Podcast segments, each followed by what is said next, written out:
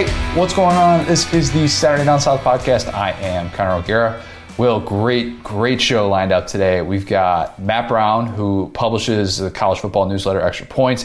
He is going to join us in a bit to talk about the news he broke on Friday about the return of the E A Sports college football video game. Mm-hmm. Get excited for that. A lot of great details. I, I tried to ask as many of the dumb questions as I possibly could. Thank God, uh, Connor. Someone has to ask the dumb questions, and you are the unlikely hero.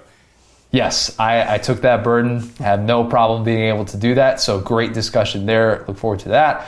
Um, so we also are going to talk about childhood friends mm-hmm. and figuring out subject that we're going to have a little bit of overlap, I think. Maybe talking about grudges and whatnot. I think we're going to get into some of the same.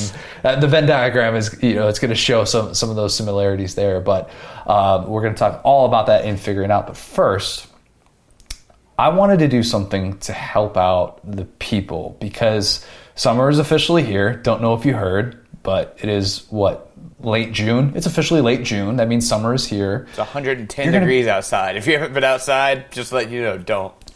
Yeah, in case you haven't walked outside, stepped outside of the friendly confines of your own air conditioning, it is very hot outside. And people, for whatever reason, do more outdoor things now when it's really, really hot out as opposed to not. Whatever, that's a different discussion for a different time. But maybe you're going to be going to a barbecue, a cookout, bonfire, company picnic. I don't know, these things that we as Americans do in the summer. It just seems to happen that way. You're going to have to sound knowledgeable about more than just your specific college football team. Well, I don't know about you, but I find myself in these spots a ton, mm-hmm. a lot. I'll be at some random function and I'll be having a conversation about what I do for a living. And once I say, oh, I'm, you know, I, I write and talk about college football for a living, the conversation will go one of two ways. Either that person will say, oh, that's, that's interesting, but I don't really have anything to add and this conversation doesn't go anywhere. Mm-hmm. Or they will ask me about their specific team. Right? Always happens. Okay? I, in that spot, I cannot be the guy who doesn't know anything about a team that they ask me about. I just, I, I can't afford to be that in that spot. Either, like, and, and there, there are moments where, look, I know I'm going to have to talk big picture about some of these specific things, but I, I just... I take it upon myself to make sure that I am knowledgeable, at least to a certain extent, about a team and its outlook, or or just some of the, you know, if I'm talking about a specific coach or if they maybe had like an outlier year last year, I, I want to have at least one talking point per team. Mm-hmm. The S E C and, and the big time programs, like, that's easy. All right, we can, we can do that all day. That's, that's I mean, that is literally what I do every single day for this job, so I don't really sweat that. But I'll have Lauren's boss ask me, like, questions about Oregon State because he grew up in Corvallis, mm-hmm. right? I'll have my father-in-law call call me and tell me something Purdue-related, and I'll have to be able to contribute to that conversation. I have family friends with a daughter who just graduated from Minnesota. Like, last year when I was out in Denver, we, we go on this brewery tour, and we make friends with this guy who is a diehard Kansas fan, oh, right? Yeah. So what, what do we talk last right now, man? Great, great time to be a Kansas fan, really. He's one of the eight. So, hey, I feel fortunate to have found one of the eight Kansas fans on this earth. But I don't want to be in that spot where I just can't say anything about a specific program, a specific team. I want to represent myself well. I want to represent our company well.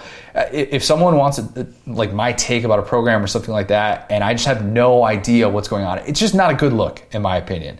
I am not somebody that's going to be sitting there pulling out flashcards, doing anything like that, but just knowing about a program, maybe its general outlook can really come in handy in some of these spots. So how does that pertain to you, listener of this podcast? Glad you asked me. I don't know. When you attend these functions and you're surrounded by people that aren't your buddies, what's the best topic of conversation, Will? College football. If you can make it about that, I always do. I'm just going to be honest. Yep, yep. I, I don't want to talk about the weather. I don't want to talk about politics. I don't want to talk about your putting game. I don't want to talk about your fantasy. I sure as heck don't want to talk about your fantasy team. Oh, yes. Okay? It's college football every single time. Making these conversations last are the key for you, listener to this podcast, to getting through unfamiliar situations at these summer functions that you are going to be at. So that is how I'm going to help you today. That's the plan. We're going to go in alphabetical order for all the Power Five teams. And I'm going to give you one sentence that you can file away for yourself to use when discussion shifts to college football. So one sentence about every single Power Five team's twenty twenty-two outlook.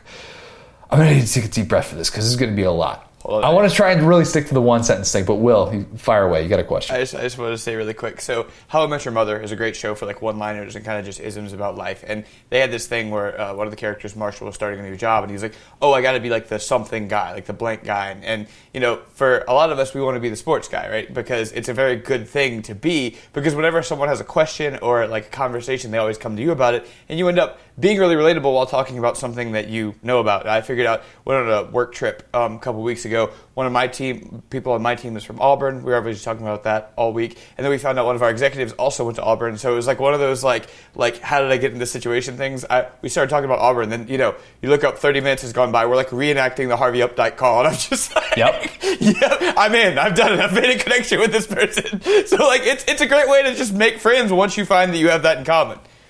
It's a common ground. Every everybody's team at one point has sucked. Right. So it's not it's not supposed to be like this bragging rights thing. You're just trying to make conversation. You're trying to pass the time. All right. You know, if somebody asks me about Minnesota, I can't be saying, "Oh yeah, that Lawrence Maroney fellow." Like, you got to be rowing the boat if you're talking Minnesota, right? Yes, we we got to be rowing the boat. That's a lot of Minnesota references for the first uh, what six minutes of this podcast. But you're exactly right, and that's so that's what we're going to try and do. Arm everybody with just a piece of knowledge about a Power Five, every single Power Five team and their outlook for twenty twenty-two. So we're just going to go in alphabetical order, and we'll just run through all of these. You ready? Mm-hmm. I'm asking myself more so. I'm just going to shout because this is just like this is this is a unit. I'm, this is an Apex Connor I S O. Let's go. All right, Alabama. The Tide have the two best players in the sport with perhaps. Uh, six legitimate first-team All-Americans, which is why they deserve to be the preseason number one unanimously, but I wouldn't bet on them to finish there. Arizona. Even a four-win season without a bowl could be considered a massive win if Jed Fish's team can stay healthy at quarterback after a disastrous year one. Arizona State. Herm Edwards' seat is hotter than a mid-August afternoon in Tempe. Arkansas. K J Jefferson's literal progressions is what can take a good team and make it great. Auburn. Brian Harsin could need a nine-win season to save his job, which would mean he's either getting fired or he's about to prove a whole lot of people wrong about that quarterback room. Baylor. Not even Chip and Joe could have pulled off a rebuild in Waco like the one Dave Aranda did. Boston College. If Phil Jurkovec stays healthy, don't sleep on Boston College being a frisky team in the Atlantic. Cal. Justin Wilcox can coach the crap out of a defense, but man, if Cal can even flirt with offensive mediocrity with Bill Musgrave, uh, I think this team should be significantly better. Clemson. For me, the least likely scenario is now Clemson getting to a national title game with D J Uiagalelei as the guy.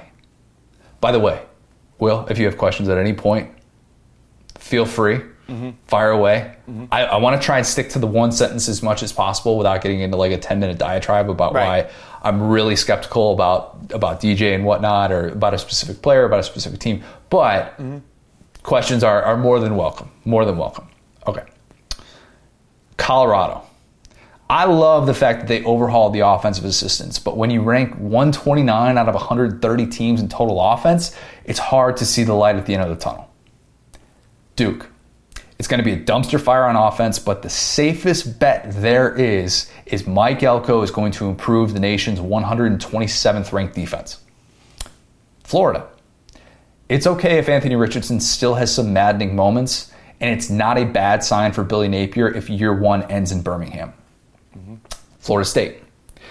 Travis Hunter would have been nice, but Mike Norvell isn't saving his job unless Jordan Travis can lead a decent offense. Mm-hmm. Georgia. No matter how favorable the schedule is, repeating is really, really hard. Georgia Tech. Call me crazy, but it's not a good sign for a coach on the hot seat that his team doesn't rank in the top one hundred in percentage of returning production, and his best player is now suiting up for Alabama. Real quick on G T, you know, I we grew up with Georgia Tech being a good team, team we were really scared to play, and I don't know, it's not talked about enough how quickly they've gone in the dumpster. That is really sad. I think it's like several three-win seasons in a row for them. Very tough. I think that's all Jeff Collins has done, if I'm not mistaken, is three-win season, three-win season, three-win season. Yep. last year was kind of his supposed to be his year to show signs of life. And then that didn't really happen. And now you're just kind of like, oh boy, this could be this could be done in a hurry there. But he's got the short sleeve vest. He's a big short sleeve vest guy. Facts, yeah. Um, I mean, I guess all vests are short sleeves, so that's that's a really redundant way to phrase that. But he's he's a big time vest guy, mm-hmm. and we need we need those coaches who are not afraid to push the needle in terms of fashion on the sidelines. Facts. So I guess I'm for Jeff Collins in this scenario. Kansas, at least Texas happened. Done. Good. That's it. Uh, Kansas State. It would be the biggest slap in the face of Scott Frost if Adrian Martinez got Kansas State to a Big twelve title game. Kentucky. Will Levis is going to be asked to do more heavy lifting than last year, but fortunately, he's got all the tools to be able to handle that. Illinois. Illinois fans seem to be really fired up about Syracuse transfer Tommy DeVito, who most recently couldn't beat out former Mississippi State quarterback Garrett Schrader of Joe Moorhead fame. Indiana. It simply cannot be worse than last year's Big Ten goose egg, though I'm not overly optimistic that Connor Bazelak, who spells his name correctly, is about to flip a historically dreadful offense. Not even Connor Iowa. Can pull you in on Indiana, huh? Nope. Nope. Nope. Just can't do it. Can't do it. Last year was bad. Goose egg in the Big Ten. Shouldn't happen. Almost beat Cincinnati. Kind of, sort of, not really, though. Mm-mm. Iowa. Nepotism is going to keep the Iowa offense in the toilet. Facts. Yeah. Iowa State. It's a new era, but at least Matt Campbell is still around. Louisville. All those private jets they're showing recruits probably don't matter if Scott Satterfield can't save his job. L S U. The transfer portal was so much nicer to Brian Kelly than the internet. Facts.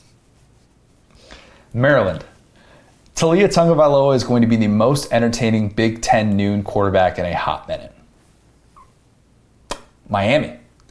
The U is in better hands with Mario Cristobal, but call me crazy for being skeptical about a program who needed Kirk Herbstreit to call them out on College game day to start spending more money. Some would argue they're spending too much money. Some would say. N C double A might say that. Who knows? Probably not going to say much. They might say they're spending too much money in the wrong ways, but not actually do anything because they're kind of powerless. Michigan. Jim Harbaugh losing both coordinators is going to be more important than who starts at quarterback. Mm-hmm. Michigan State. This is really negative, by the way. I'm kind of realizing, look at this. Uh, Michigan State. In a post-Kenneth Walker world, I'm worried that the Spartans could have two losses by October. They also face Akron, by the way. Oh. I know that's not part of the one sentence, but... Circle it. Circle it. Upset alert. Don't sleep on the Zips, all right? Minnesota. The Tanner Morgan, uh, Kurt Shiraka reunion is incredibly intriguing. Mississippi State. The S E C's leader in percentage of returning production quietly has a whole lot to like. Mizzou. I would have really felt better about a sleeper season, at least to be relevant in the East, if Mizzou could have gotten a legitimate Power five quarterback transfer. N C State. The single trendiest preseason playoff pick is led by the best quarterback you've never heard of, Devin Leary. But uh, one of the worst O Cs you've heard of if you listen to our podcast. I am not pro Tim Beck. I know Big Game Boomer is pro Tim Beck. I, however, cannot look past those tough moments. Sweetest man in the world. Sweetest man in the world. Bless his heart, however. Bless his heart. Look, Matt Barry came on this podcast, confirmed Tim Beck. Sweet dude. Absolutely. Skeptical about, a little skeptical about his offense. Hopefully Devin Leary can overcome that. Nebraska. Speaking of Tim Beck, if Nebraska could send Scott Frost back to Wood River for the fourth quarter of every game, I'd be more optimistic about Trev Alberts giving him a job beyond twenty twenty-two. This is Wood River. That's where he's from. Oh.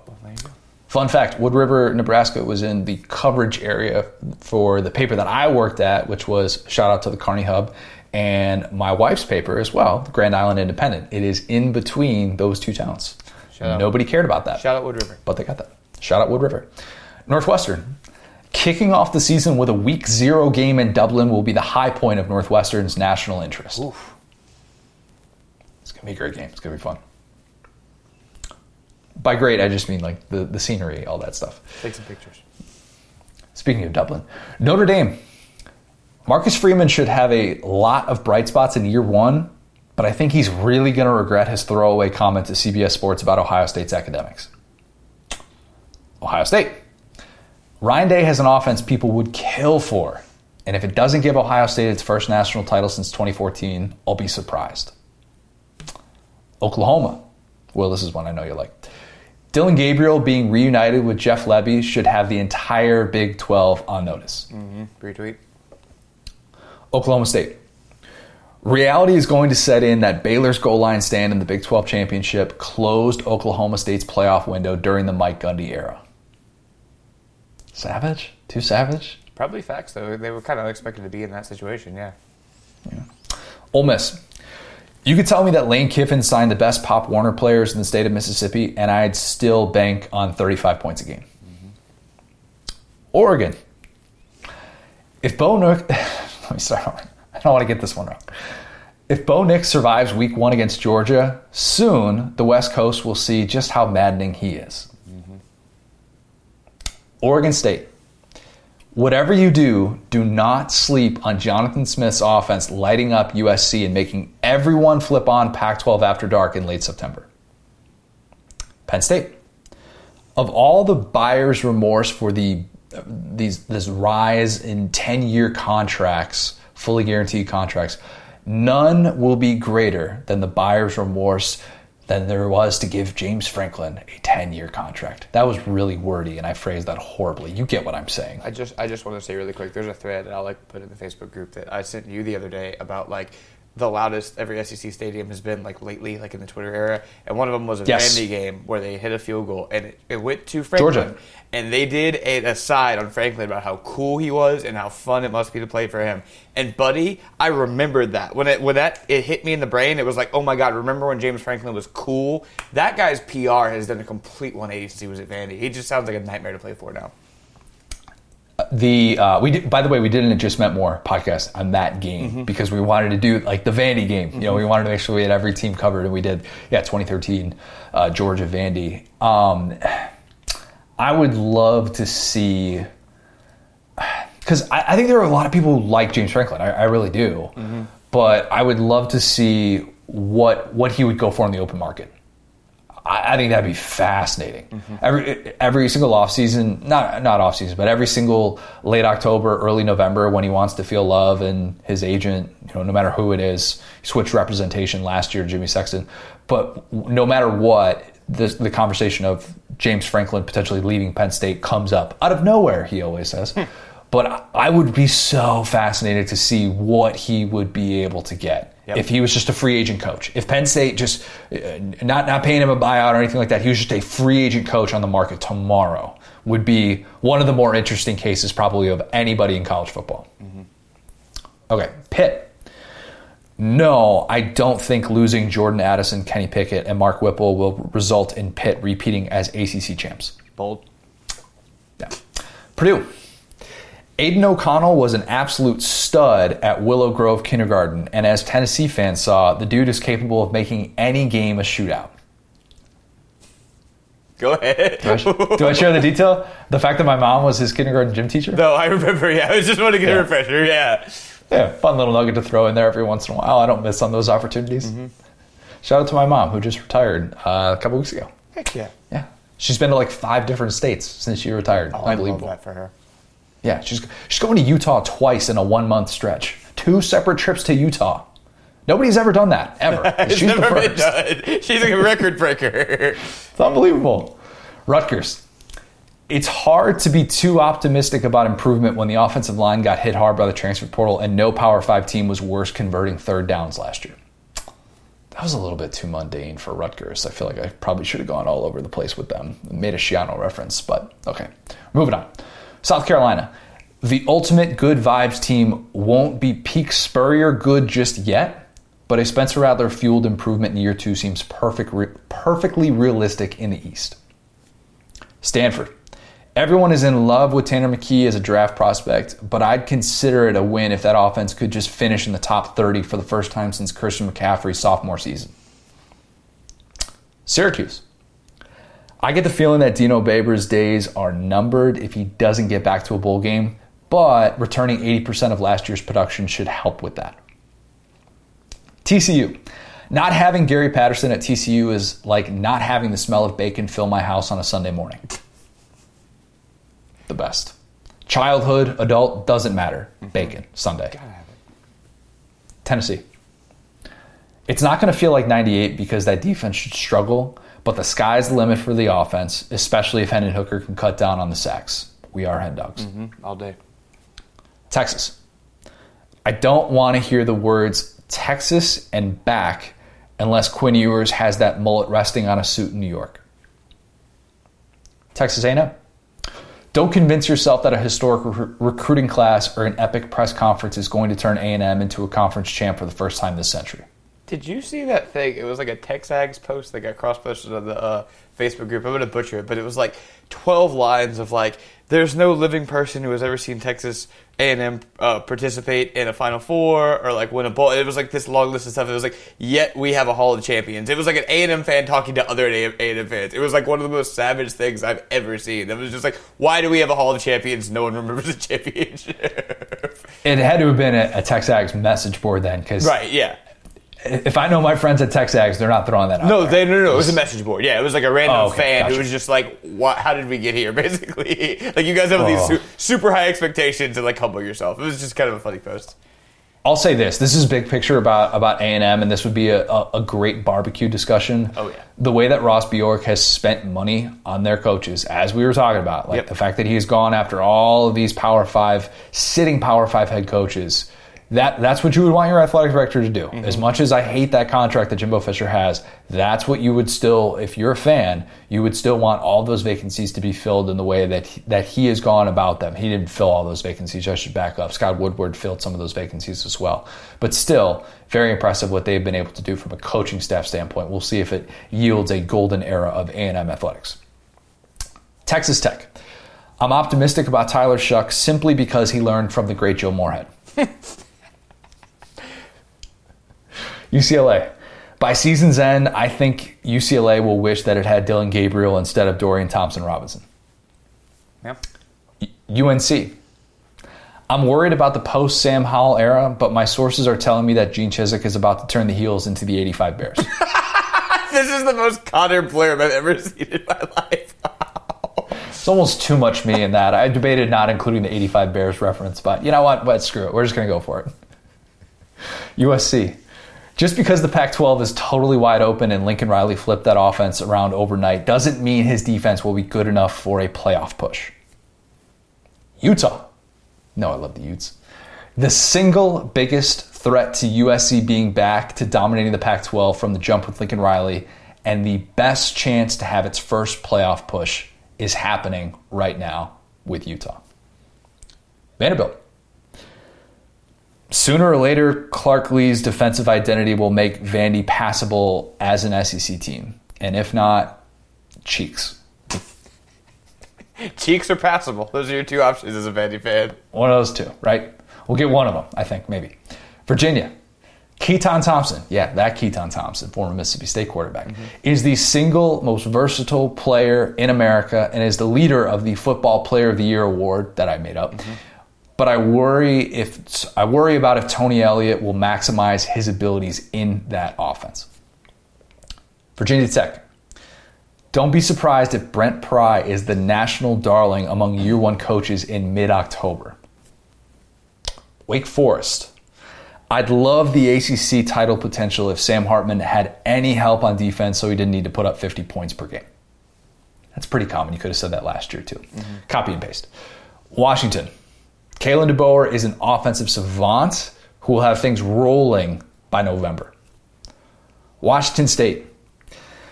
Ugh. Anybody that has to go through a year like the one that program just did with an unexpected mid-year coaching change should have absolutely zero year one expectations, so I won't do that to that staff. West Virginia. The J T Daniels Graham Harrell reunion is going to make so many people tune in to West Virginia games in the state of Georgia. Wisconsin, last one. Whatever stock you still have in Graham Mertz, sell it and instead buy Braylon Allen stock instead. Why is that, Connor? Because Graham Mertz doesn't have it. He just doesn't. Not bold analysis to say that.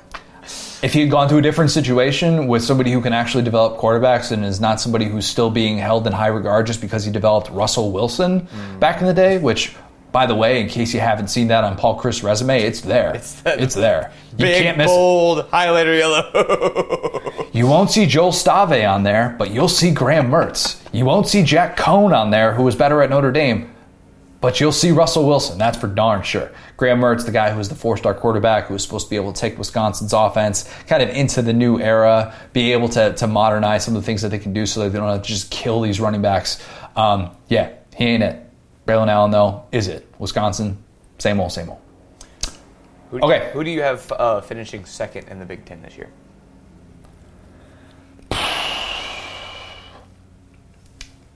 Second, uh, just... So by okay, I, I asked this just because the way that the divisions are set up, I would say that the second the second best team is going to come out of the East. It's not going to come out of the West. Right. Yeah. Like second best team. Sorry, you're totally okay. Right about that. Uh, then Michigan. Okay. So you're not that. That's boring. You're not that off Michigan. You don't think the coordinators will take them back? That was my only question. Yeah. Yeah. No. And, and that's the tough thing with, with one sentence outlooks is that like I'm still optimistic about Michigan. Blake Corum's going to be one of the best running backs in all of college football. They're they're still going to be just fine probably, but I do worry about that staff turnover and the fact that Harbaugh did like the grandpa from The Simpsons gif to with the N F L again. That would worry me as well. But I think Michigan will probably still be fine. Don't think Michigan beats Ohio State this year because obviously they don't do have that. Ohio State winning a national championship. They've done well, that once I mean, that I physically remember. did that, you know, did that relatively recent. It was what eight months, seven months ago. Right. That, well, they did that. Long. That's what I'm saying. There was the tattoo year, and then there was that one, yeah. And that's all. So, yeah, no, I, I can't get fired up for Wisconsin anymore. I can't get fired up for Iowa anymore. I just can't. I can't. And that's look.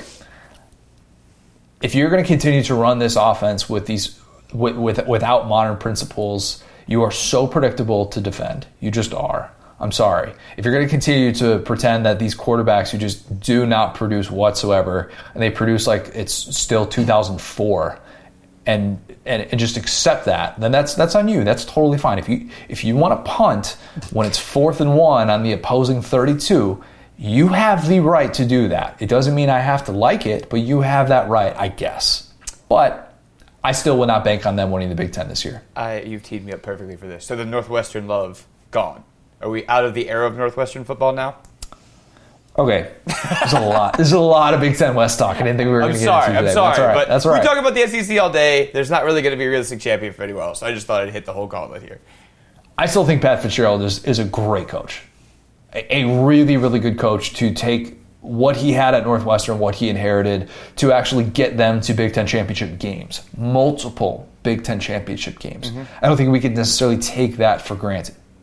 But, but, if we're being honest here, yeah, I, I think that unless unless they're able to start capitalizing on N I L, I think it's going to be really, really difficult for them to continue to sustain success, especially if and when they change they, they change the division format in the Big Ten. Mm-hmm. That's that, that's going to be an equalizer for all those teams in the West who have been really benefiting from the fact that they yeah they got to play the three crossover games in the East. I get that, but at the same time, I think those teams have had a, a much easier road to try and get back than a Rutgers, a Maryland, and Indiana. Those teams that are just like, man, we might be able to have like one good season. But then you just get punched back to reality. Like, I don't think Indiana was as bad as some of these really bad West teams that we've seen last year. Okay, I'm done. I'm going to cut myself off. I'm going to cut myself off right there. I'm we don't sorry. Need to get into that. Like I said, there's not really another interesting conference to be this year. I'm just going to be honest with you. The Big Ten is, is going to be Ohio State and everybody else, and the S E C we talked about all day. So that was my other thing. But yes, no further questions. Sick list. This is weird, but I think the second most interesting conference in college football is the Pac twelve. I really do. Yeah, with Utah um, and U S C and Oregon. Yeah, just just those three. Th- those three right there, I think, have enough intrigue with with new coaches. This balance of power. Is Kyle Whittingham going to be able to kind of hold off of these two programs mm-hmm. that would love nothing more than to be able to kind of like move past the the trendy preseason discussion of Utah and just assert their dominance from the jump? You know, both had big-time transfer quarterbacks come in, and they're trying to overhaul those those rosters, like, immediately. But if Utah can do it in, like, this more traditional sense, which they've kind of always done, and th- not to say that they don't have transfers. I know that they have Diabate from Florida as well. And that opener in the swamp is going to be great. I'm really looking forward to that.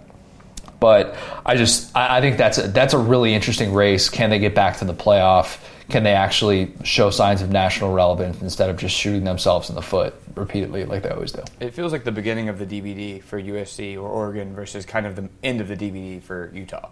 You know what I'm saying? Like, Utah's been there for so long. They've seen all these different changes. You have, like, these new guys who it's like, I don't think either of us have any doubts that they might be able to kind of put it together in a couple of years.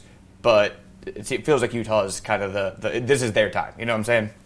This is the, this is their time. You've got a veteran quarterback. Tavian Thomas at tailback is is an absolute stud. They they have so much production returning as well that kind of feels like your time if you're going to capitalize on that and be and be relevant in the Pac twelve. This is, I mean, not to say they haven't been relevant, but to be able to to have a, a top four, top five type season, I'd say doing it before Lincoln Riley and Dan Lanning get their feet wet would be wise, mm-hmm. in my opinion. Anything else? Any other one sentence? One since recaps, I, I include Notre Dame, even though Notre Dame technically isn't Power Five, but I would be bullish on B Y U to consider them a Power Five team, but I think their schedule is a gauntlet. I had a brief, a very, very brief moment, like thirty-five seconds, in which I considered B Y U as my dark horse playoff team, and then I looked at the schedule and thought, nope, nope. Can't do that. Can't do that. So play Arkansas this year as well. Oh, so, really? No. That's going to be... Yeah, I mean, they're one of those teams that, like, when they're good, they just come out of nowhere and start smacking teams like Texas. And then, but other years, it's like, yeah, I get it. So, yeah, I mean, I don't know. I I uh, I think the, the, the remodeling line in Waco, I think, was great. But, yeah, no further... That was the first one I had. That was the first you one. Started with that, that was the single first one. I kid you not. Of all the, of all the ones I typed... If you could have looked through this, you would have just seen a blank doc except the one that I had Baylor. for Baylor. And like a house flippers joke. I love it. B U, man. I love it. Oh, God. All right, let's kick it to uh, to Matt Brown. If you want to sound like an expert talking to your buddies at the next barbecue that you're at about the new college football video game, listen closely to Matt. Great, great stuff about that. So here is Matt Brown. I'm now excited to be joined by a very special guest. It is Matt Brown, publisher of the Extra Points newsletter. So, Matt, I noticed something with uh, with the news that you broke on Friday about the timetable for E A Sports college football video game, uh, which we're going to discuss all of those details. But it was sort of hit or miss as to who credited you. Um, like you, you got credit from a lot of different publications, Washington Post, just to name a few. Sick brag, no big deal. Um, but I think here's what the problem was. I think it's your name. And I, look, I'm not hating on your parents, but hear me out on this. If you were named Mateo Brown instead of Matt Brown, people, nobody would look over that. And it would have been treated totally differently. And big publications and news outlets would have been forced to credit you. And, and instead, it's like, oh, it's Matt Brown. It's like, hey, there's like even multiple people in college football with that same name. Again, not to minimize your efforts or anything like that. But Mateo Brown gets credited one hundred times out of one hundred. Dude, you are, you're preaching to the choir. I think it sucks that my mom married a gringo. Cause like, I, I mean, I don't know if you, if you picked Mateo out of thin air or did that on purpose, but like, that's what my wife calls me. That's what my mom called me. Um, and if I was, you know, if I was, I was Matt Figueiredo, or if my parent, if my, if my mom had won the fight and given me a slightly more Brazilian sounding name, I think you're right. Like it, it was, it's been a running joke that, you know, I wasn't even the most famous Matt Brown covering college football when I launched uh, Extra Points. Um, and uh, if, if, you know, I'm probably a little bit late in my life to go and change my name or, or, or go with my mom's name or something. But yeah, it's ter- terrible for S E O. Do, do not recommend naming your children something extremely basic if you have the opportunity. Okay, so I want to dig into this. You were the bearer of good news. E A Sports is giving us a college football video game. It's set to hit the shelves in July of twenty twenty-three. Give us the, the background about these, these F O I As that you filed and, and the latest update that you were able to get with them. Yeah. So I mean, first, I, I have to admit, I'm a little surprised that the biggest takeaway from my last report was about the games coming out in July of twenty-three, because that wasn't a new, that wasn't news. I had actually yeah. broken that a year ago. Um, I, I am a as, as much of a fan of this college football, of the video game, as I think most of the listeners here are. If you're somebody that's in your your mid thirties maybe late thirties or late twenties, you probably played this game a lot in middle school, high school, and college. That was certainly a foundational part, not just of my high school and college experience, but how I be, you know, of my college football fandom. Right. So I, I'm excited about this as a consumer. Whenever the game comes out, I will get the game. I'm sure I will play the game. Not as much, because I'll be thirty-six when the game comes out and I've got small children, instead of, you know, I can't just burn nine hours in the dorm like I used to, but I, I, I will play it. So, but I, my, my publication Extra Points covers off the field forces in college athletics. I write a lot about business of college athletics, uh, which means I file a lot of these open records requests to understand athletic department finance, to understand athletic department contracts, how they work with different vendors, how different products come to be, how schools get and spend their money. And a lot of the times that has nothing to do with video games. It has to do with like their uh, multimedia rights contracts and their pouring rights and, and, and, you know, kind of nuts and bolts stuff that really does help shape who's good on Saturday. But here I figured, all right, I should file a bunch of these requests. And I started sending these a couple of weeks after the game was first announced, because I wanted to understand the process. What do schools have to do to participate in this kind of game? Because it's been years. Lots of the administrators, lots of the schools are not there when the last time we had a college football game. Some of these schools had never been in a game before if they joined F B S recently. Um, and I sent off hundreds of these things to every single F B S institution I could. Um, some places I can't because they have state residency laws, or just because I've been a reporter for a long time, I know that like if I file Kansas, they're going to charge me three hundred bucks for the most mundane things. So like, don't even bother. Or oh. Maryland has like basically never hired a clerk to deal with this, so don't bother. But uh, but but you know, every, every almost everyone else, I, I filed these. I paid some of these fees, and that's how I first learned about, you know, last year when the game was coming out. Most recently, we got secondary confirmation from another uh, this, uh, batch of emails that reaffirmed that's coming out in July. But I also had some more updates about the music and about the sound out assets and about some of the other things schools are doing to participate in this game. But I think it's the date that's really resonated with a lot of people. I'll ask the dumb question here, and I'm sure a lot of people are are, are wondering this this exact thing. What can we expect to be um, to what in terms of developments? Because the biggest holdup, obviously, is using players' image and their likeness during this this period, and, and why we haven't had this college football video game, and N I L has, has since changed that. But what what can we expect from that with being able to have actual player names? Like, what would it take in order for that to happen? So these, these are not dumb questions. Um, that, and I'm, I'm glad I'm glad you asked those, because these are questions I was wondering too, because I'm not a video game reporter. I'm a sports writer that plays video games. So some of this was, was a, a new world to me. So I, I can tell you, you know, because I think a very common, I mean, I may answer a question you didn't ask first, and then I'll get to the, the player side here. A very common question that I get, and so I imagine you've probably heard this too, is what the hell's taking so long? Why couldn't you have just ported N C double A fourteen, a game that, you know, we, most of us have played, to the newest version of the PlayStation and let us have that now, right? Like, this is a pretty common thing. So one of those barriers that I have learned is, one, it's been two console generations. The development team that built N C double A fourteen isn't there anymore. They've been split mm. up across a bunch of different teams. And I have learned that the code architecture um, had to be completely demolished. You have to redo an entire game to, to put something on PlayStation five now. Um, I've been told, people at E A have said, listen, we're, we're, we're, you can't even use a single line of audio from N C double A fourteen. We have to re- we have to rebuild the entire thing from the studs um, to make it compatible with, with the new system. That takes a lot of time. That's not something you can port easily in six months. Um, I also didn't realize this, but one thing I've learned through these records requests and then just talking to people on the development side is one of the most technically challenging things to do is render a stadium.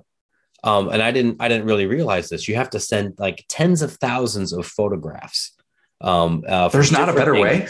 That's and, crazy. And, you know, the, the, the, uh, yeah. And, and like, I've talked to multiple people now who have done this. I, I got Troy and at Colorado State and at U A B. They're like, no, you spent all day, you know, E A Sports sends you this kind of color wheel, and that tells you like, okay, we need X number of photos from this angle and from like the south end zone and from this angle. So they can do these three sixty renderings, you know, and then it's, you know, it's gigabytes and gigabytes and gigabytes of data. And it takes a, just a veritable crap ton of computing power to render them. And that's why they were telling these schools, you got to send us these photos by like two thousand twenty-one, because it's going to take us a year just to render all these things. They don't re-render the stadiums every year for Madden. Like, they do it once for each, you know, console generation. Right.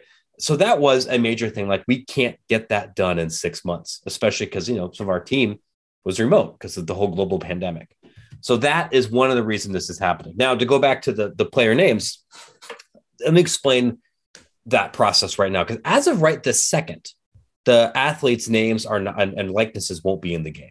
Right. Um, the reason is when when when uh, E A wants to put player likenesses in Madden or in FIFA or in N H L, they cut a deal with their players union, and and they, there's there's a mass what's called a group license that everybody in the players union can opt into. They negotiate one price, and E A pays it. The problem with college athletics is that that group doesn't exist, and there can't be a union because athletes aren't employees, at least not yet. You know, there are court cases that might change that, or theoretically, the federal government could change that. But as of right this second, athletes are not employees, so they can't unionize. Now, prior to O'Bannon, there wasn't a way that E A could just cut the athletes a check without them losing their eligibility. Now, in a post-N I L, a post-O'Bannon, post-Alston world, they can. So the, then they have a logistical question. How do you sign up thousands of different football players? And what, we, what we've been seeing over the last six, eight months is many different individual schools have now set up group licensing programs. Sometimes it's through a company called Brandar. Sometimes it's through a company called One Team or One Team Partners. Um, and, and we've seen this mostly through jerseys. Like, if you go to Michigan, you can buy a jersey with the player's name on it. At the bookstore. Yeah. Yeah. Uh, all over the South, all over the S E C, they have these things. The university gets a, ch- gets a cut of the license, and then the player gets something. Player usually doesn't get very much, but it is something. So what I have been told from the companies that run those, and now we, we've done this, we just saw this like two weeks ago with Topps, with trading cards, is that E A is waiting for one company to accumulate a big enough mass of these bar of these player rights through these other deals that the E A can then send, hey, I want to work with you to sign up everybody. And then it's going to take like a year to sign up as many people as possible through that licensing agent. And that is what E A will use to pay the athletes, probably a, you know, low four figures to, to be in the game, plus a copy of the game, and then use. They'll the be on board for that. Yeah. Yeah. Um, so correct me if I'm wrong here, and, and I need to get more clarity on this myself, talking to some people who are affiliated with collectives. If you're a collective who doesn't allow for players to have their, their likeness used in the game, that is a major, major thing working against said collective. And one would think that said collective would be working to make sure that those legal hurdles are not there. That is a great point, and that is an objection I have heard. And and my honestly, my advice, just as somebody who's covered N I L extensively, would be I don't think an athlete should sign an exclusive arrangement with a collective at all. I think long-term, that's probably a bad deal. Some athletes have done that. I know there's a couple of collectives operating in the S E C that are doing that. That will not innately pre- prevent an athlete from being in the video game, but it will present another logistical hurdle, because then the, the the E A will have to work with that collective and this licensing agency, or that licensing agency will have to work with the collective. It provides an extra hurdle, and theoretically it could mean that that happens later. Um, it's it's not an insurmountable thing, but it is, you know, if, if that's at scale, if that's eighty, one hundred, one hundred twenty athletes that that are, that are are in that kind of situation, that, that could be a challenge to work through. Yeah, that, that seems like a, a big potential headache if you're having to deal with all these separate organizations. Seems like it would be a lot easier if everybody was just kind of under the same umbrella. Yeah, but we know I, there are a lot of moving pieces. The, the, the term I've heard a couple of different people in the licensing world use is like the college, the college space is hand-to-hand combat at this point. Mm. It's, it's, it's ugly, it's brutal, and it's super inefficient. And a lot of companies that, you know, including E A, but other companies that want to create stuff that have athletes' names on it would prefer that there was one, two, or three companies that you would work with, a single entity that you'd work with, rather than six hundred, which is kind of where we are right now. And I don't know how that would work for portal guys. Like, if you're at a school where you're allowed to be at the game, you're allowed to be in the game, and there's nothing necessarily preventing that with the with the collective. But then you go to a school where that's not the case, and you're all of a sudden working with this new collective where that's against the violation or whatever. I don't know, statute of limitations, how that would impact something like that. But, but I guess the alternative would be like, if you're a player who is part of a collective where there are legal barriers to having your name in the game, you would have to transfer then by a certain date to be able to, like, if you wanted to make sure that you were in a game and like you guys transferring specifically so that they could go to a school where they could be, I, I realistically think that could happen. I mean, that's like I mean, a selling point. I, if, if what, what, what I, here's what I would be, I would be honestly surprised if a player is, say, at an S E C institution where you have signed off all of your exclusive rights to a collective, and that collective is unable to broker an arrangement for you to be in the football game. What, what, what will probably happen is that just takes longer and it becomes more expensive and it's a pain in the butt. But given how important it is for athletes to be in this game, I think that kind of administrative backlog preventing somebody from being in it would, would shock me. I could definitely see some street agent or, or some third party trying to extract more money from E A over this. Like, sure, that that could potentially happen in the event that what you're describing is accurate and somebody's N I L contract with the collective prohibits them from being in the game. Could I see somebody transferring just so they could be in the game? Yes. Like it, it's it's so funny. Like I, I've joked about this with administrators who I don't think fully understand the cultural import of this game. Yes. A lot of the legal battles and N I L struggles that are happening now could have been avoided had the N C double A settled O'Bannon and just offered people two hundred fifty bucks and a chance to be in the game. That would have prevented some of the stuff that's happening now. I honest to God believe that. One of the things that you reported that uh, there is that they're still gathering all the, the traditions associated with each school, uh, yeah. which is really cool to kind of think about that. Like if your school plays a, spe- a specific song at any point of the game, they're going to try and get the rights to be able to, to play that. That leads to the most obvious question. And, and I know you already asked this to E A Sports, but I want this to be able to, you know, to be able to uh, tell our audience kind of what this, this process could be like, but just give us some hope that they'll play neck in the new game. Yeah. I mean, I asked the question kind of as a joke. I think the exact question was just like, are we going to include the feature to have like the drunk fan asking to play neck? Right. Um, I haven't had a chance to actually ask L S U this yet, um, just because I've been sick the past couple of days, but that's on my to-do list for this week. Um, that would be an example of, of, of a kind of audio asset that could theoretically be in the game, right? I, I went to Ohio State. So, you know, playing Hang On Sloopy or, or they, you know, they play Seven Nation Army a gajillion times at Ohio Stadium now. Like those would theoretically be examples. Wisconsin's Jump Around would be an example, or Dixieland Delights. Like I'm, I'm saying these hypothetically because I can't confirm any of them specifically are in the game, because some of that also depends on, on, on various copyrights. But these are examples of the kinds of assets that E A is asking schools to provide, or specific, you know, chants um, from uh, universe, from fan bases, student sections or fan bases that, that might appear in the game. Like I think they were in a, so granular. It's like, could you spell it out and let us know the cadence? Let us know when it happens. Um, granted, are you going to get the more profane ones depicted exactly by E A Sports? No, because this is not going to get an M A rating, even though you and I and God both know you go to a game, sometimes there's some four-letter words that are attached to some of these chants, right? You're going to get the G-rated version in all of these, as, as I think everybody would expect.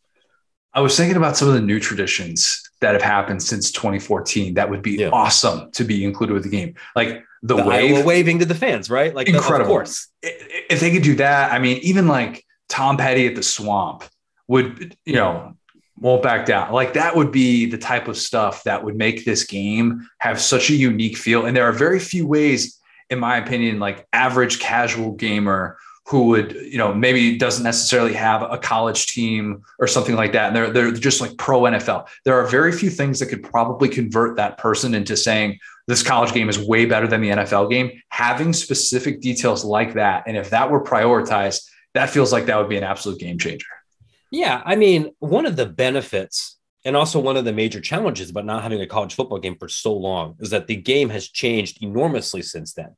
You know, part of that is, is for the reasons you're just talking about. We've seen new traditions pop up. We've seen literal new schools. Like it isn't just James Madison, Sam Houston, and Jacksonville State that will be new. Like Old Dominion has never been in one of these games. Charlotte, Liberty. We've had several new institutions from F B S that are part of this, but the the technical ability to be very realistic about local tradition and fanfare and everything it, it is a unique part of this game that doesn't really exist in Madden or in FIFA or in, or in N H L. And I can't, I, I wish I, I would love to be able to say, nope, like I know E A is going to do X, Y, and Z. Um, and, but the, we're still a year out.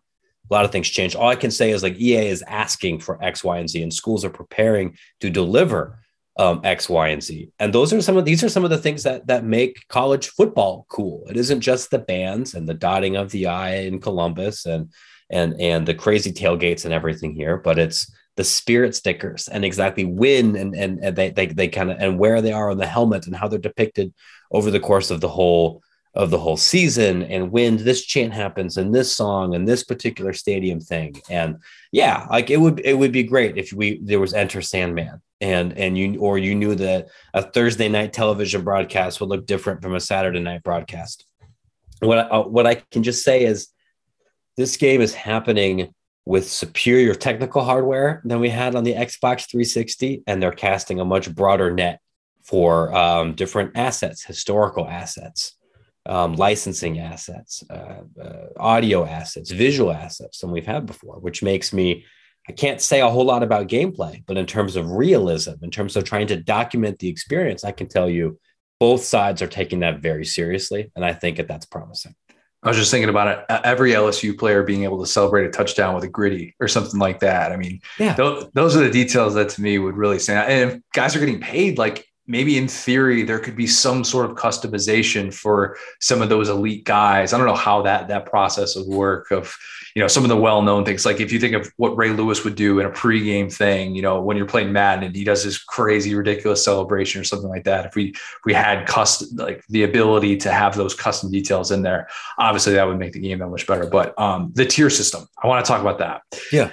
That was one of my favorite developments that you dug up. It is so peak college football uh, to have earnings for the video game based on team success and how many A P top twenty-five finishes they had over the last ten seasons. So for those who don't know the figures or those who haven't read this yet, tier one, one hundred four thousand nine hundred dollars. Tier two would get sixty-two thousand nine hundred dollars. Tier three, forty-one thousand nine hundred dollars. And then tier four, ten thousand four hundred dollars. So basically Ohio State and Alabama, they're going to get ten times as much as Kansas and Vandy, like, which, you know, that's really not a ton of money in the grand scheme of things, but it's just incredible that that could play out. But also, as you reported, there's probably some schools who are going to be really pissed about that because that would see the light of day. Uh, yeah, like I can tell you, San Diego State is one of them that they reached out and said, like, this is not a fair, you know, representation of our of our team's success over over the last ten years. And even in the original document, you know, E A and C L C are pointing out, like, look, we recognize that this isn't a perfect metric. There are biases in the in the A P top twenty-five. But we looked at a bunch of different things. We think this is the best way. And uh, if you don't like it, you know, we're, we're, we're sorry. Right. Um, it is funny to think about, like, Nebraska might be a tier one team, right? Or, or, or some of these kind of, like, I think Boston College might, might be in there. A couple of, of relatively big name brands, um, you know, might, might, might be in that bucket. It, it's also it's just as, as a nerd like me, I don't think it's fair to say that the A P poll doesn't matter, even though that it doesn't champ, it can, you know, create a champion anymore. Because this is not the only financial incentive that's directly tied to the A P poll. Um, you know, we have a big, gigantic open records database that shows a lot of coaching contracts and yeah. bonuses that are tied to the A P poll. Um, your school probably has a contract with their uh, apparel vendor, whether that's Nike or Adidas or Under Armour, where there's a good chance there's uh, an incentive tied to the A P poll, not just the college football playoff top twenty-five, but the, the but the A P. There there are M M R bonuses that are tied to that. So, you know, over the course of, a, of your, your entire university athletic department, if you unexpectedly finish the season at eighteen rather than outside the poll, or if you finish at twenty-four versus also receiving votes over the course of your whole department, that might be a fifty thousand dollars, one hundred thousand dollars swing. It's not nothing. Now, if you're a one hundred twenty million dollars athletic department, okay, it's not that big of a deal. You can you can find a couple of, of nickels and dimes in the couch cushions. But if you're Coastal Carolina, that could be pretty financially significant. Another dumb question. You talk about the coaches. Um, how does it work with coaches and being able to use their likeness? I, I got to think that's a total no-brainer for head coaches to want to be a part of this, because anything that's legal that can ca- kind of help them out in the recruiting world would make a lot of sense. You know, that's a great that's a great question. They historically weren't in the game. Right. Um, because you, you would have to secure those likenesses uh, in, independently. That would have to be the same thing. There isn't a college coaching association like there is in the uh, in the N F L. And I do not know one way or another yet if E A is planning on locking those down. Uh, it's a great question. And um, uh, as of right now, nothing in the documents that I've indicated says that, the, that, that, that they'll be in the game. Last one, and I hate to be that guy. I really do. Uh, I just don't want people to get hurt. I'm, I'm trying to look out for the masses sure. who got really, really excited on Friday. What can prevent this from happening? Is it collectives having the, the inexplicable like legal issues working against this for the majority of schools? And it's just at a point where it's too many of them, or like, you know, correct me if I'm wrong here. Th- this sounds like it would be a win for all parties if everybody could kind of get on the same page with this. Yeah. And, and so uh, in, in terms of what could prevent athletes from being in this game, um, what, what could prevent the game from actually being a product that is recognizable for what twenty fourteen was? Because the game, the game is happening, but I think so many people have such high expectations for it to be on that level. Like, what's something that could really kind of set it back and be like, oh, you know what, this actually, this just wasn't what we thought it was going to be. It's not as personalized, and those details are just lacking. Yeah. So there's a couple of things, right? Like, one, in the, I think, a very unlikely event that athletes are not in this game. And I wouldn't say collectives are the issue that, that could keep that from happening, because to be honest with you, I think there's only really five or six collectives that uh, are controlling exclusive rights to athletes. And that is something that, that could be figured out, but it's theoretically possible that, excuse me, securing so many different individual licenses at a price point everybody could agree on doesn't get done in time. It's, I think it is unlikely. The industry, and when I say the industry, I'm talking about not just E A Sports, not just schools. I'm talking about Learfield and C L C and as many of these larger corporations that work in this space. Like, I talk to these people, they're like, we think this is happening. Hmm. So in the unlikely event that whatever reason it doesn't get done, I'll tell you one, not every school is going to be in this game. This game will launch. Notre Dame won't be in it. Uh, Northwestern won't be in it. Tulane won't be in it. I'm hearing, I, I think it is possible Arizona State won't be in it. There's going to be probably about a dozen schools that have flat out said, if our players can't be paid, we don't want to be paid, we won't participate. The vast majority of schools will, but yes, this will launch without a couple of institutions. I can also tell you that, again, in the unlikely event that this game launches without athletes, you will not have roster flexibility. You will not have, be able to customize rosters, because E A doesn't want to get sued again. And they know that if we let you edit rosters, that somebody in Operation Sports is going to have the updated correct rosters in forty-five minutes, and everyone on the internet is going to download them, because we're a more interconnected world than we were back in twenty fourteen. And uh, you'll just get around that. And that might end up happening with somebody cracking the game. But um, E A is going to take out that functionality to make it harder. Uh, so you will have a more rigid experience, and that will probably not be something that people will enjoy as much. Again, a in the unlikely event that that happens. The other thing, I mean, and, and I don't want to do this just to kind of shit on E A, excuse me, to crap on E A, but it's an E A game, right? So I recognize that not everybody loves Madden. And um, the video, the online video game world is different now than it was in twenty fourteen, where D L C and microtransactions are a larger part of the experience. And D L C will be a part of this game. I know that on Reddit, everybody freaked out when I said in my story that Dynasty Mode will appear in some capacity. And I said in some capacity, trying to be very careful in my language, just because E A is being extremely tight-lipped about gameplay, which I think is justifiable because this game's not coming out for a year. And that's not something that they have to put in paper and writing when they talk to their school partners. So they're like, yeah, it's going to be in there. And that's all we can say about it right now. It could be gigantic. It could be minimal. I am not so anti-Electronic Arts that I immediately freak out and assume the worst, because I still enjoy playing FIFA and I still enjoy playing N H L. And I don't think you have to spend a lot of money to have a positive experience in those games. I understand that not every gamer feels the same way. I'm not a big N F L person, so I don't really feel strongly one way or the other about Madden. I know some people on the internet feel really against it. So if you are diehard, I hate E A, E A's making this game. So that's going to shade your thinking about this one way or another. I feel like I'm probably going to enjoy it no matter what when it comes out. I hope it's really good. I understand it's a video game, and sometimes it's a video game from a big budget developer. So sometimes it's not. And sometimes it's it takes a month to be good because it needs to be patched. Who knows? All I know for sure is that based on the documents and, and my reporting, both sides are taking the realism very seriously. And th- I think that's a positive. You just got to send F O I As like all the time, seeing if you can find that document where they ask for uh, specific players' likeness for the cover as well. Because if you break that news, man, I, that's, I, that'll listen, dominate. I, I hope I'm not the only person sending these. And I, I, I think that the, because I've been so forthright in my, you know, explaining how I do it. I hope other people are doing it too. I send these requests out every couple of months, and I don't mind telling everybody here, like, it's not free for me to do that. And that's why a lot of my coverage is behind the paywall. Right. And that's probably why if I break other E A Sports stuff, it will probably be paywall too, just because it's not free for me to do. But I hope other people do it too. And if someone else is able to break something on this front before me, uh, I'll be excited, because that, that will help the public knowledge. Matt, this has been great. Uh, everyone should go subscribe to the Extra Points newsletter, uh, extra points m b dot com. Really, really good stuff. Appreciate the time, man. Hey, anytime. I, thanks for having me on. What's my destiny, Mom? You're going to have to figure that out for yourself. Life is a box of chocolates, Forrest. You never know what you're going to get. Figure it out. We're talking childhood friends. Will, what do you consider a childhood friend? I think anybody that makes it past high school, honestly. Like, there's your college friends. I think that's the break. Do you have to have made... So, I guess I'm looking at it like in the, in the reverse way. Mm-hmm. What, if you became friends with them in high school, to me, that's not considered a childhood friend. Okay. Like, because I wouldn't consider myself a child when I was in high school.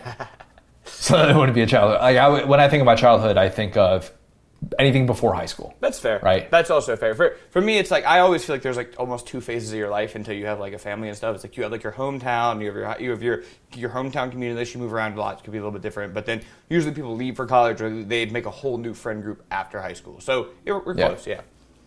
How many childhood friends, by by that definition, are you still tight with? Um, by your definition, zero. By by by, it, I think.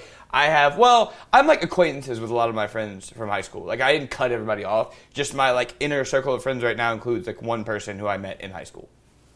Okay, so yeah, so I, I yeah I would consider that a high school friend. Mm-hmm. You know, which a little bit different. Like I, I have, I have like my my tight high school friends. My my four best friends are all guys I went to high school with. Mm-hmm. But I don't necessarily have best friends that are from college, and I don't have best friends that are like I that I really keep like close contact with from from my childhood. I have like one childhood friend that I that I like kind of keep tabs on, but it, it's not like we text weekly or anything like that. Shout out to Mike Horowitz, by the way. Just had a birthday last week. Well, let's say real um, quick, the, the the distinction there is good enough friend to be invited to their wedding. I think is fair. Like if you're yeah yeah. yeah. Okay, yeah, that, that's a good qualifier. I like that. And Mike was invited to was invited to my wedding, mm-hmm. so that would yeah, I, I guess that would qualify. Like.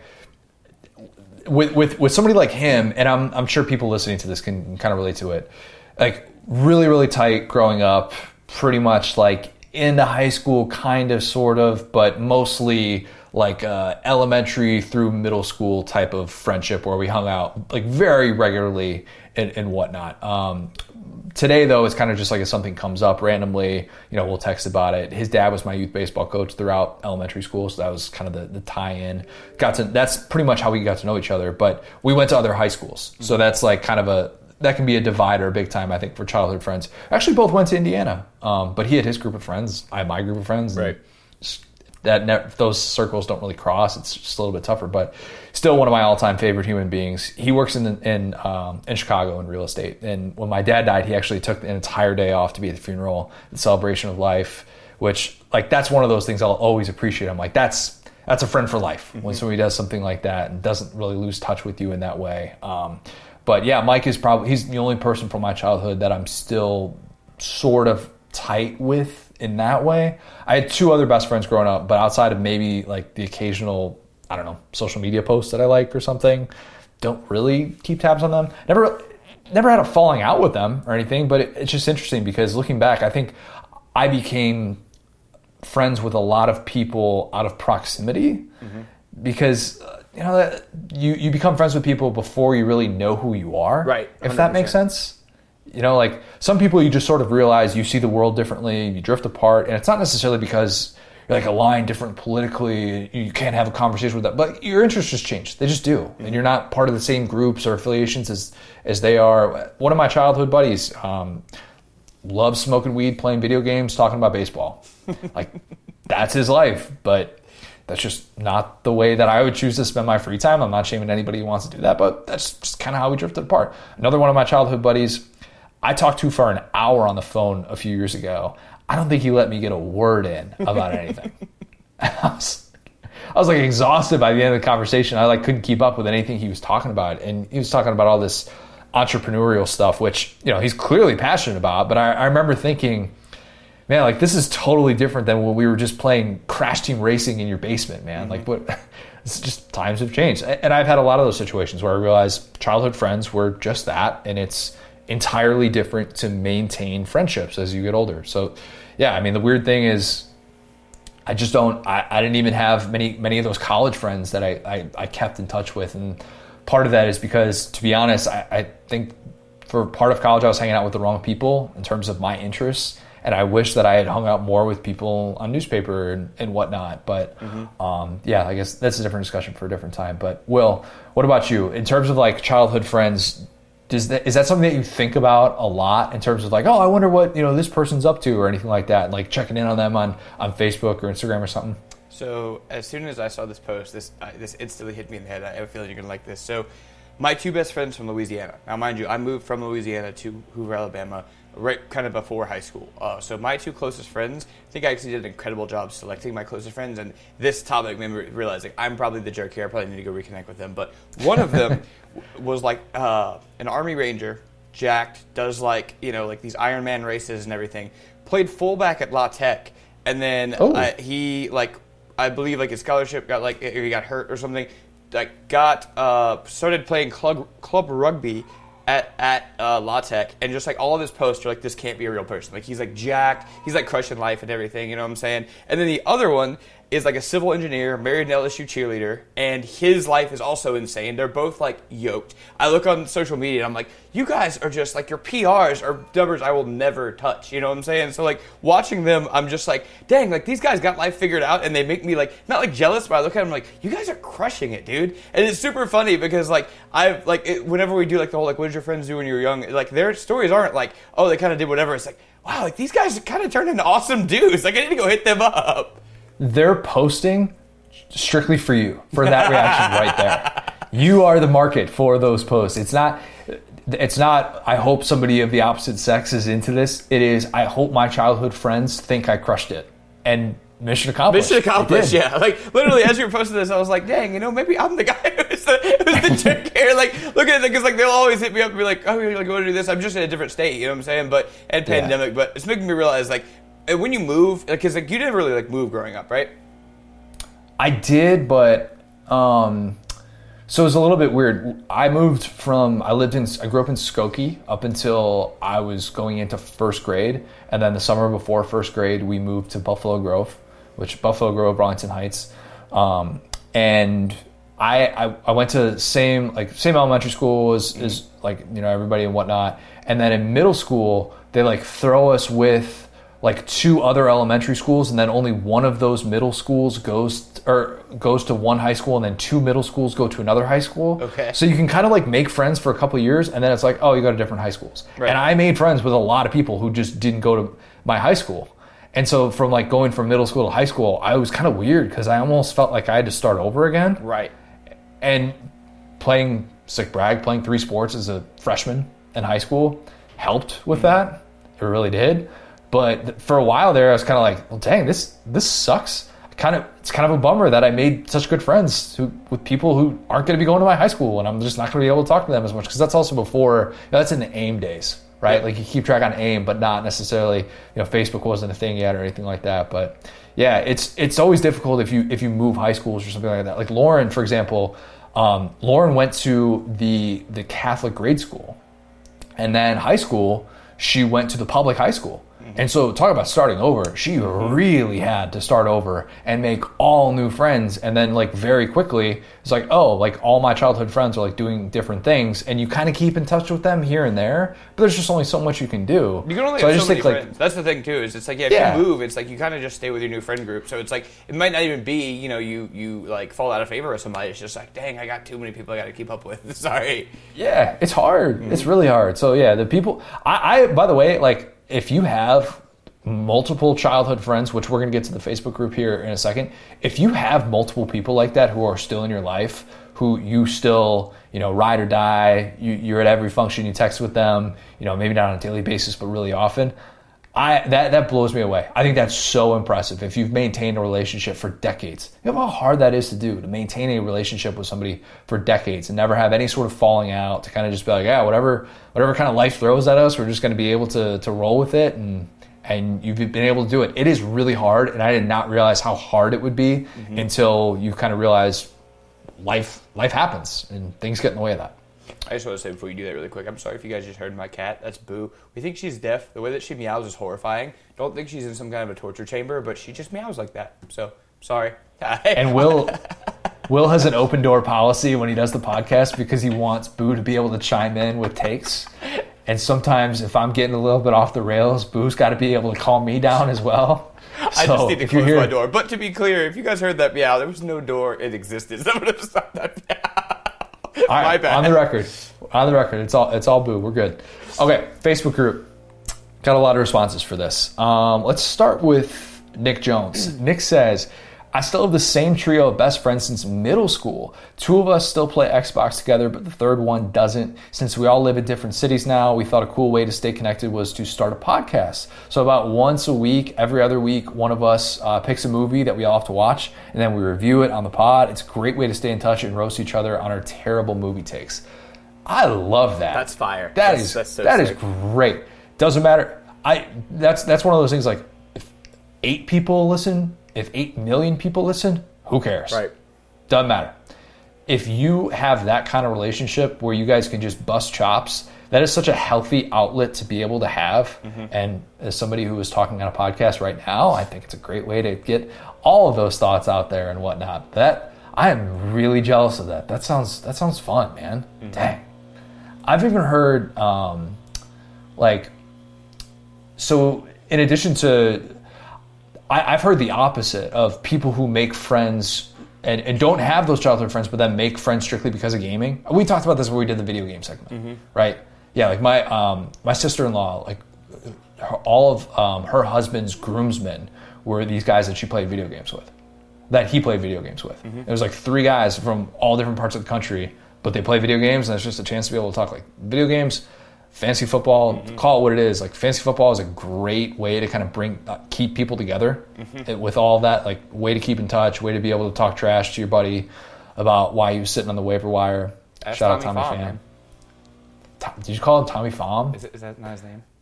I think it's Pham, but Pham is way better. Is it? I, well, I don't want to call him Pham. That sounds Americanized, right? What's up, Pham? Pham. Yeah, what I'm just Pham? Happy I got his name right. Come on now. Let's go to this one from Austin Foster. Austin says, still good friends with two, but I do run into several others and have conversations with them. Childhood is including your teen years, so high school friends are included. Okay, all right. No horror stories per se, but I can give you this. The year was two thousand three. This sounds like a horror story. Uh, I was at high school, a high school football game with some friends. We were the coolest of the fourth graders. And this one dude calls me fat. I then punched him in the gut. Interesting location, and he was in a lot of pain. He tells his mom, thinking I'm gonna get in trouble. Backfires. She forces him to come apologize to me. Huh.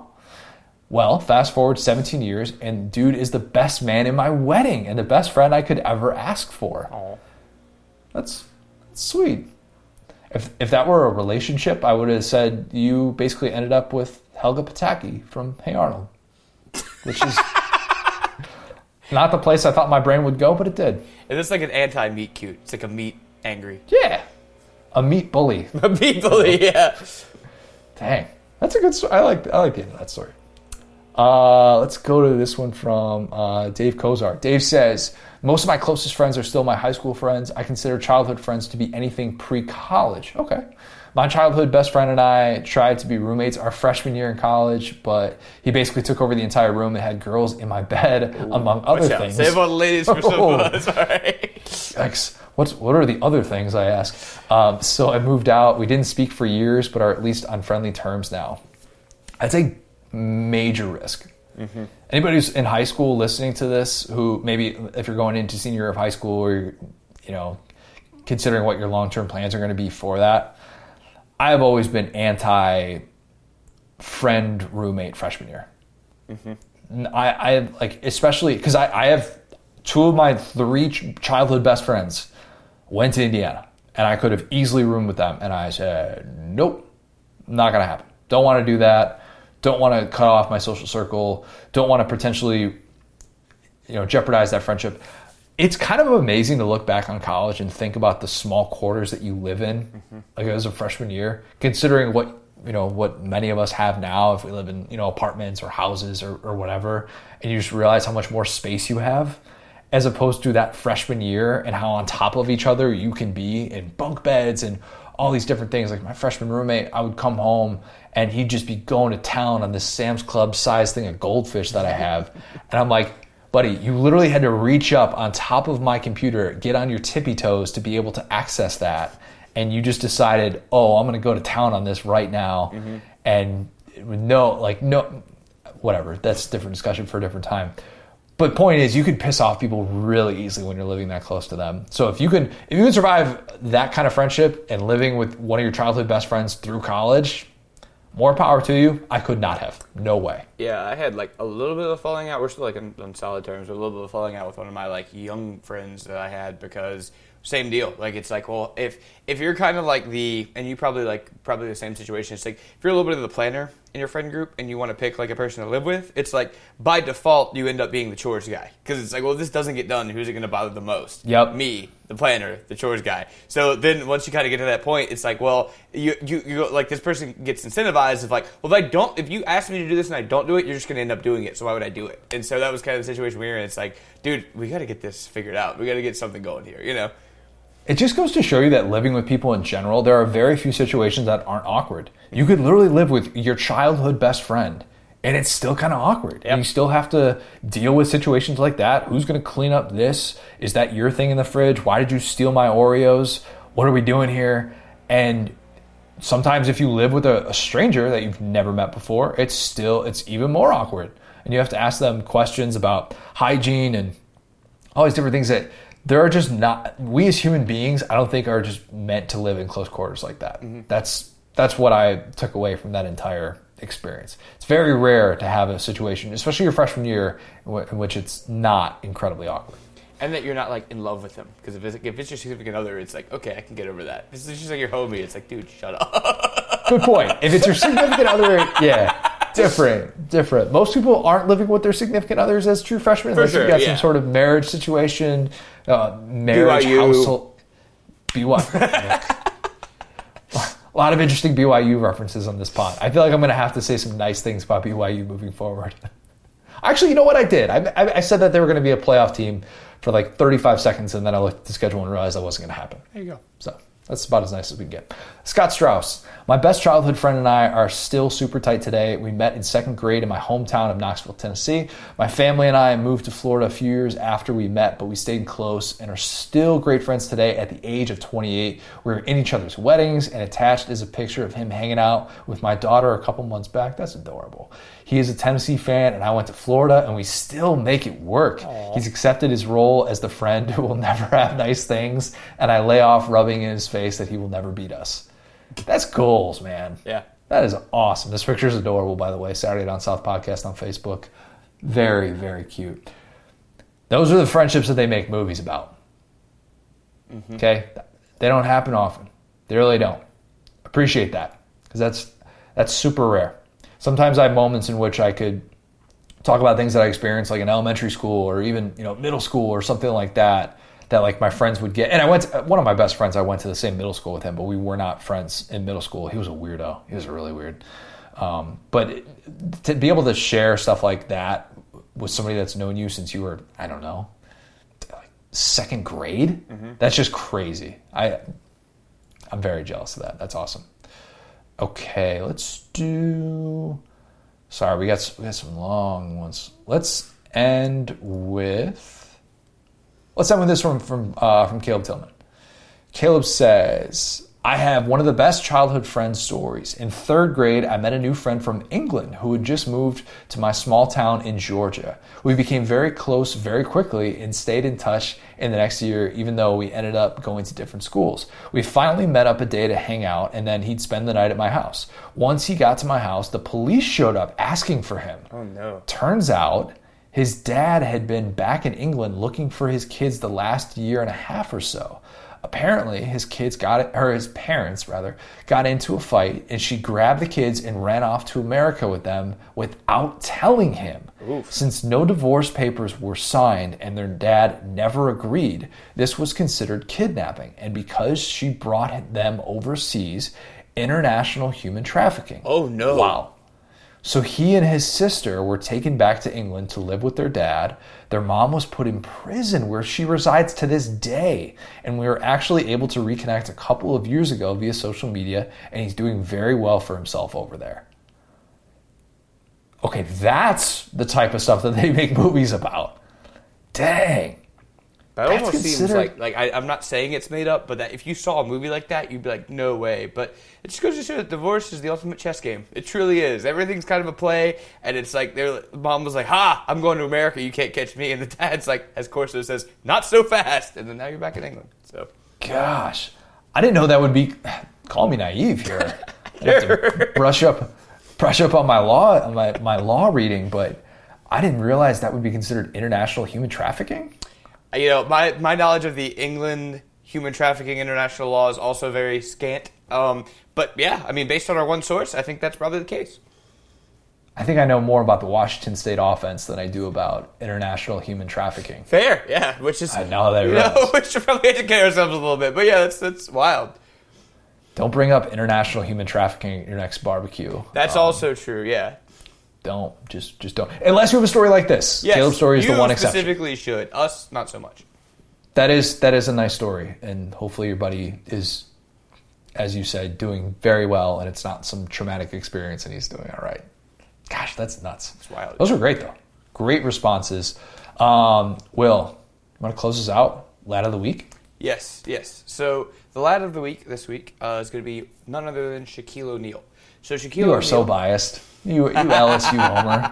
Shaquille O'Neal's a citizen of the world, first off. He lives sure. in my hometown of Atlanta now. He's been all over. You know, he grew up in Germany a little bit. So the thing about Shaquille is he has, you know, a very big heart, as we've seen. And he's been interviewed several times kind of over the years talking about, you know, mistakes he's made in his career. Very introspective lad. But the reason why he makes it to our story today is that he went on a date with a uh, mystery woman, as the New York Post called it, and basically paid off the entire tab of the entire restaurant, so drinks, food, everything. Also gave the entire wait staff and like behind the bar staff what they describe as the biggest tip they've ever received. And I'll just say, you know, on that, Shaq has been known to do things like that. He's given, you know, people a laptop for their kids for school. He is always kind of doing stuff in the community, and people don't really talk about Shaq and kind of his businesses that he's owned. Uh, he manages like, you know, dozens, if not actually hundreds of franchises, different fast food places. So the big lesson from Shaq as a lad is giving it back. You know, he had this giant one hundred twenty million dollars contract in the N B A, and plenty of people, you know, we've uh, if you've ever seen This Magic Moment, the thirty for thirty, they talk about plenty of people saying... The best. The best. It's one of the best thirty for thirties, and the, the um, Orlando Sentinel, or the Orlando Slantinel, as Shaq called it, would go out yes. and say, you know, they ran a poll that said you should never pay anyone one hundred million dollars. Well, Shaq has taken his wealth and not only multiplied it, but also used it to give back. Um, a, you know, you've seen his son Sharif play college basketball, you know, all over, and just, just kind of a lad, just a guy that I've heard nothing but good stories from, people at Turner working with him. So that's kind of the point. You know, Shaq is a guy who is obviously described as larger than life. You know, he's had all these different parts of his career, but the, the the the lesson remains, no matter how big you get, no matter how famous you get, it's always good to give it back to the people around you. So that's why Shaq is the lad of the week. I know this is not the point of what you just said, and very well said, Will. Appreciate that. Thank you. Has Shaq been on Shark Tank yet? No, I don't think so. That's just me guessing. I haven't seen anything from him, but he's always kind of doing something. It wouldn't surprise me if he had that lined up. I feel like I would have seen if he would have obviously renamed it Shaq Tank, and that, right. that would have been the opening line for him in that show. Yeah, no doubt about it. I love Shaq. You know, somebody who lives in Orlando, it's kind of weird to see that relationship with the with the Magic, and like the Magic kind of love him, even though he he spurned them in a massive, massive public way, in a way that would never happen again with unrestricted free agents. But we don't need to dig into that. Yes, yes, great lad of the week. I got one as well. Real quick, Shaq uh, partnered with Damon John to do a black version of Shark Tank, so actually even cooler than Shark Tank. Okay, all right. Shaq took it up a notch, as he often does. I got one as well. Connor Nolan, if you've been following the former Arkansas quarterback turned Arkansas ace, which, you know, he came to college doing both baseball and football, But if you've been following the College World Series at all, it was kind of amazing to to be able to see him deliver just an absolute gem over the weekend and to be able to to win a game on that stage. And it's kind of been their stabilizer in the N C double A tournament. And somebody that, you know, I'm shameless plug, I wrote about him uh, for Saturday Down South dot com. Talked to my, my buddy Phil Elson, who does play-by-play for Arkansas radio, calling Arkansas baseball games. I've been doing radio with him every Monday for, for years. Um, and just hearing Connor Nolan's story is pretty amazing, to go from a guy who started off as a Chad Morris-era quarterback, which, need I say more, um, and, and won a game in a Chad Morris offense, like as a starter, which no small feat. That's a, that's going to the top of my resume of just all human feats, all right? Mm-hmm. So for him to be able to do that, and now, you know, four years later, he obviously stopped playing football after that freshman year, wanted to be able to go all in with baseball. Made As the right one decision. Does when playing for Chad Morris. Yeah, yeah, you had me at Chad. Um, so, yeah, it makes perfect sense that he's doing what he's doing now, but I know he's somebody that Arkansas fans have really come to appreciate, so awesome to be able to see that. College World Series has been great. It's been a lot of fun to watch. I've watched a ton of it over the weekend, and I know we have a lot of great coverage on Saturday Down South dot com. Joe Cox doing great stuff for us as well over there with that. So, If Hold you on, have really not, quick. What was that nickname you hit me with on Twitter yesterday? Which, oh, the Hispanic Titanic. Yes! Ivan Melendez, yes. yes. The Texas slugger who, shout out A and M, a lot, a lot of horns down uh, in Omaha on Sunday. Man, dude went zero for four, and this, the, the two strikeouts that he had were just filthy pitches, like just absolutely filthy. But yeah, uh, felt bad. Kind of using that in jest about a kid. But it's, a, it's such a good nickname. Yeah. Such a good nickname. That's like tier one. Love that. Oh, tier one nickname. Absolutely. Okay, if you have not, leave us a five-star review. Join the Facebook group. Hear your name read on air with Figuring It Out or Bold and Brash. Thanks, guys. Talk soon.